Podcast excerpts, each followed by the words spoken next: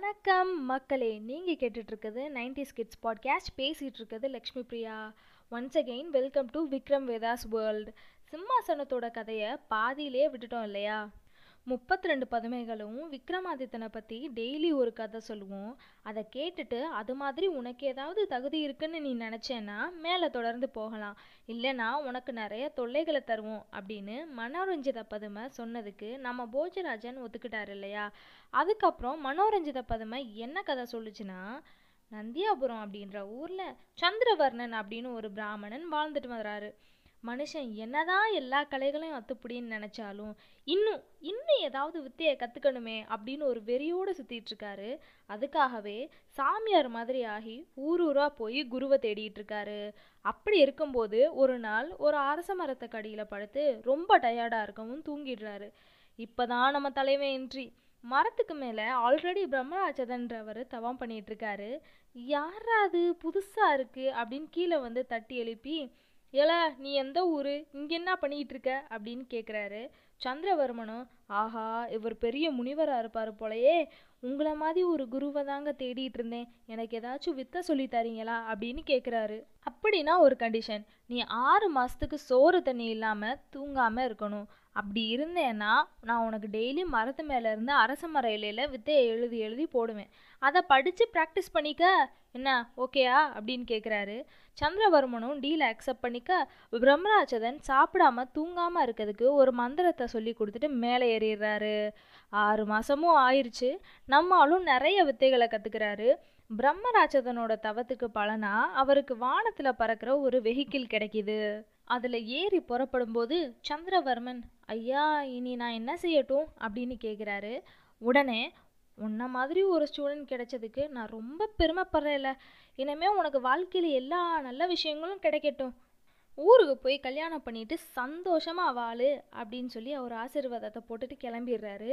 இவரும் நம்ம லட்சியம் நிறைவேறிச்சே ஹாப்பி இன்று முதல் ஹாப்பி அப்படின்னு ஊரை பற்றி கிளம்பிடுறாரு. போயிட்டு இருக்க வழியில் கன்னியாபுரின்ற ஊரில் கடத்தெரு வழியாக நடந்து போயிட்டுருக்கும்போது லைட்டாக மயக்கம் வர மாதிரி இருக்குது அப்படியே ஒரு வீட்டு திண்ணையில் படுத்து தூங்கிடுறாரு. வீட்டு ஓனரம்மா கோயிலுக்கு போயிட்டு வந்து பார்த்தா யாரா அது? நம்ம வீட்டு திண்ணையில் படுத்திருக்காது. அப்படின்னு சொல்லி தட்டி எழுப்புனா மனுஷன் எந்திரிக்கவே இல்லை. ஆத்தி கொலைக்கேஸில் எதுவும் சிக்கிட்டோமோ? அப்படின்னு மூக்கு பக்கத்தில் விரல வச்சு பார்த்தா மூச்சு இருந்துச்சு. அப்பாடா! அப்படின்னு ஒரு டாக்டரை கூட்டிகிட்டு வந்து காமிக்கிறாங்க. வைத்தியர் செக் பண்ணிவிட்டு இவர் நிறைய மாதமாக சாப்பாடு தண்ணி இல்லாமல் இருக்கார். இந்த மருந்தை கொடுங்க சீக்கிரம் எந்திரிச்சிருவாரு அப்படின்னு சொல்லிட்டு போயிடுறாங்க. வீட்டு ஓனர் அலங்காரி தாசி குலத்தை சேர்ந்தவர் அவங்களும் சரி யாரு பித்த பிள்ளையோ? அப்படின்னு மருந்தெல்லாம் கொடுத்து வைத்தியம் பார்க்குறாங்க. எட்டாவது நாள் சந்திரவர்மன் கண் முழிச்சு பார்க்குறாரு சுத்தம் முத்தம் பார்த்துட்டு அவர் பாட்டுக்கு மூட்டையை தூக்கிட்டு கிளம்பிடுறாரு. உடனே அலங்காரி வெளியே வந்து அவரை தடுத்து நிறுத்தி இவ்வளோ நாள் உங்களை நான் தான் கண்ணும் கருத்துமா பார்த்துக்கிட்டேன். இப்படி சொல்லிக்காம கொல்லிக்காம கூட கிளம்புறீங்களே அப்படின்னு கேட்குறாங்க உடனே சந்திரவர்மன் உனக்கு என்ன இப்போ சொல்லிட்டு தானே கிளம்பணும். சொல்லிட்டே கிளம்புறேன் அப்படின்ட்டு சொல்ல திடீர்னு அலங்காரவல்லி இல்லை இல்லை உங்களை நான் கல்யாணம் பண்ணிக்கணும்னு நினைக்கிறேன். அதனால தான் இவ்வளோ நாள் உங்களை பார்த்துக்கிட்டேன். அப்படின்னு ட்விஸ்ட் அடிச்சிடுறாங்க. இதை கேட்ட உடனே ஷாக்கான சந்திரவர்மன் அது எப்படி நம்ம ரெண்டு பேரும் கல்யாணம் பண்ணிக்க முடியும்? நீ வேற கேஸ்ட்டு நான் வேற கேஸ்ட்டுன்னு சொல்கிறாரு அதெல்லாம் முடியாது. நீ என்னை கல்யாணம் பண்ணியே ஆகணும். இல்லைன்னா உன் மேலே நான் கேஸ் போடுவேன் அப்படின்னு சொல்கிறாங்க அலங்காரி. சரின்னு கேஸு கன்னியாபுரி ராஜா சுத்தவர்மன் முன்னாடி வருது. அவரே கன்ஃபியூஸ் ஆகி அரண்மனை குருக்கிட்ட ஐடியா கேட்குறாரு அவர் ரெண்டு ஆப்ஷன் கொடுக்குறாரு. ஒன்று இவன் கல்யாணம் பண்ணிக்கிட்டா ஒரே ஒரு பிராமண பொண்ணை கல்யாணம் பண்ணிக்கணும். இல்லைன்னா நாலு குலத்து பெண்களையும் ஒரே டைமில் அவர் கல்யாணம் பண்ணிக்கணும் அப்படின்னு சொல்கிறாரு நம்ம ராஜாக்கு எவ்வளோ பெரிய மனசு பாருங்க. சரி அப்படின்னா என்னோட பொண்ணு ரெண்டு நம்ம அரண்மனையில் வேலை பார்க்குற சோமநாதன் செட்டி பொண்ணு ஒன்று இந்த அலங்காரி ஒன்றுன்னு மொத்தம் நாலு பேரை கல்யாணம் பண்ணிக்கட்டும் அப்படின்னு சொல்கிறாரு இதுக்கு ஓகேவான்னு அலங்காரி கிட்ட கேட்க அவங்களும் ஓகேன்றாங்க. திண்ணையில் படுத்திருந்தவனுக்கு திடீர்னு வந்துச்சான் கல்யாணம்ன்ற மாதிரி ஒன்றும் இல்லைங்க. நாலு பொண்ணுங்களோட கல்யாணம். அடுத்த வருஷமே நாலு ஆண் குழந்தைங்க பிறக்குது. அவங்களும் வளர்ந்து பெரியவங்க ஆகுறாங்க. அப்புறம் நம்ம தாராள பிரபு சித்தவர்மனுக்கு வயசாகிடுச்சு வாரிசும் இல்லை. உடனே சந்திரவர்மனுக்கு நம்ம பொண்ணுங்களை கொடுத்தோமே அவனுக்கே நம்ம முடிசூட்டி வச்சிருவோம் அப்படின்னு சந்திரவர்மனுக்கு முடிசூட்டி வச்சுட்டு காலமாகிறாரு சந்திரவர்மனும் நல்லா ஆட்சி நடத்திட்டு வராரு. ஒரு காலத்தில் அவருக்கும் வயசாகிடுது. அவரோட நாலு பசங்களுக்குமே கல்யாணம் ஆகலை. யாருக்கு முடிசூட்டுறதுன்னு நினச்சி ரொம்ப வருத்தப்படுறாரு. அதுவும் அலங்காரிக்கும் அவருக்கும் பிறந்த பத்ரகிரியை நினச்சி ரொம்ப ரொம்ப வருத்தப்படுறாரு. இதை பார்த்துட்டு பத்ரகிரி அவராகவே வந்து எனக்கு புரியுதுப்பா. தாசி வயத்தில் பிறந்த எனக்கு கல்யாணம் ஆகி குழந்த பிறந்தா உங்களுக்கு முக்தி கிடைக்காதுன்னு அறநூல் சொல்லுது. அதை நினச்சி தானே நீங்கள் கவலைப்படுறீங்க? வேணாம்ப்பா. எனக்கு கல்யாணமே வேணாம். உங்களுக்காக நான் கல்யாணமே பண்ணிக்கலப்பா அப்படின்னு சென்டிமெண்ட்டாக பேச சந்திரவர்மன் அதெல்லாம் இல்லைப்பா. நீ எவ்வளோ வேணால் கல்யாணம் பண்ணிக்கோ. ஆனால் குழந்தை மட்டும் பிறக்காமல் இருக்க. நான் ஒரு மந்திரம் சொல்லித்தரேன் அதை டெய்லி நூற்றி எட்டு தடவை சொல்லு அப்படின்னு ஒரு மந்திரத்தை சொல்லி கொடுக்குறாரு. மரத்துக்கடியில் உட்காந்து கற்றுக்கிட்ட வித்தையில் இதுவும் ஒன்று போல்.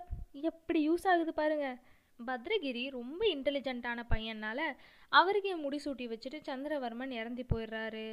அப்பா போனதுக்கப்புறம் பத்ரகிரி ஒன்று இல்லை ரெண்டு இல்லைங்க முந்நூற்றி அறுபது பேரை கல்யாணம் பண்ணிக்கிறாரு. ஆனால் அவரோட ஆட்சியில் ஒரு குறையும் இருந்ததாக சரித்திரமே இல்லை. இப்படி எல்லாம் நல்லா போயிட்டுருக்க அவரோட அரண்மனைக்கு சாந்த யோகி அப்படின்ற முனிவர் அவர் தவம் பண்ணி வாங்கிட்டு வந்த ஒரு மாதுளம் பழத்தை கொண்டு வந்து கொடுக்குறாரு. மன்னனுக்கு ஒரே சந்தோஷம். அதை ஆசையாக எடுத்துகிட்டு போய் தன்னோட ஃபஸ்ட்டு ஒய்ஃபு மோகனாங்கி கிட்ட கொடுக்குறாரு. அவங்க இது தெய்வீக பழமாக இருக்கும் போலயே இதை நல்ல நாளாக பார்த்து சாப்பிட்றேன் அப்படின்னு சொல்ல அவரும் சரின்னு சொல்கிறாரு ஒரு நாள் ராஜா அவர் அரண்மனை பால்கனியில் உலாவிட்டு இருக்கும்போது ரோட்டில் நடந்து போயிட்டு இருக்க ஒரு கூலிக்காரியை பார்க்குறாரு. அவள் கூடையில் அந்த மாதுளம் பழம் இருக்குது உடனே ராஜா அவளை கூப்பிட்டு விசாரிக்கிறாரு. அவ இது எனக்கு அரண்மனை குதிரைக்காரன் கொடுத்தான். அவனுக்கு என் மேலே ஒரு க்ரஷ்ஷு நான் என் க்ரஷுக்கு கொண்டு போயிட்டுருக்கேன் அப்படின்னு சொல்ல குதிரைக்காரனை கூப்பிட்டு விசாரிச்சா பெரிய ராணிக்கு என் மேலே ஒரு க்ரஷ்ஷு அதனால் அவங்க கொடுத்தாங்க. நான் என் க்ரஷுக்கு கொடுத்தேன் அப்படின்னு சொல்ல ராஜாவுக்கு தூக்கி வாரி போட்டுருச்சு. ராஜா உடனே பெரிய ராணிகிட்ட போய் பழம் எங்கே கொண்டு வான்னு சொல்ல பெரிய ராணி அது வந்து அது வந்து அப்படின்னு தயங்கி ஒரு கட்டத்தில் உண்மையை ஒத்துக்கிறாங்க. ராஜாவுக்கு வாழ்க்கையே சூனியமாக போயிடுச்சு. எனக்கு ராஜ்யமே வேணாண்டா ஃபேமிலி லைஃப்பும் வேணாண்டா அப்படின்னு வெறுத்து போய் சாமியாராக போயிடுறாரு. ஒரு மனுஷனுக்கு எவ்வளோதாங்க சோதனை வர்றது? சே இந்த நிலமையில தான் அவரோட கூட பிறந்தவரான விக்ரமாதித்தனுக்கு முடிசூட்டி ராஜாவாக்கி இன்னொரு அண்ணன் பட்டியை அமைச்சராக்குறாங்க. பார்த்தீங்களா கதை எங்கே ஆரம்பிச்சு? கடைசியில் விக்ரமாதித்தன் கிட்ட வந்திருக்குன்னு. இதுக்கப்புறம் விக்ரமாதித்தன் எப்படி கன்னியாபுரியை பெரிய ராஜ்யமாக்குனாரு? அவர் லைஃப்பில் எப்படி வேதாளம் வந்துச்சு? இதெல்லாம் தெரிஞ்சுக்கணும்னா நைன்டி ஸ்கிட் பாட்காஸ்ட்டை ஃபாலோ பண்ணுங்கள் இந்த பாட்காஸ்ட் உங்களுக்கு பிடிச்சிருந்தா ஃப்ரெண்ட்ஸ் கூட ஷேர் பண்ணி விக்ரமாதித்தனை பற்றி காசிப் பண்ணி என்ஜாய் பண்ணுங்கள்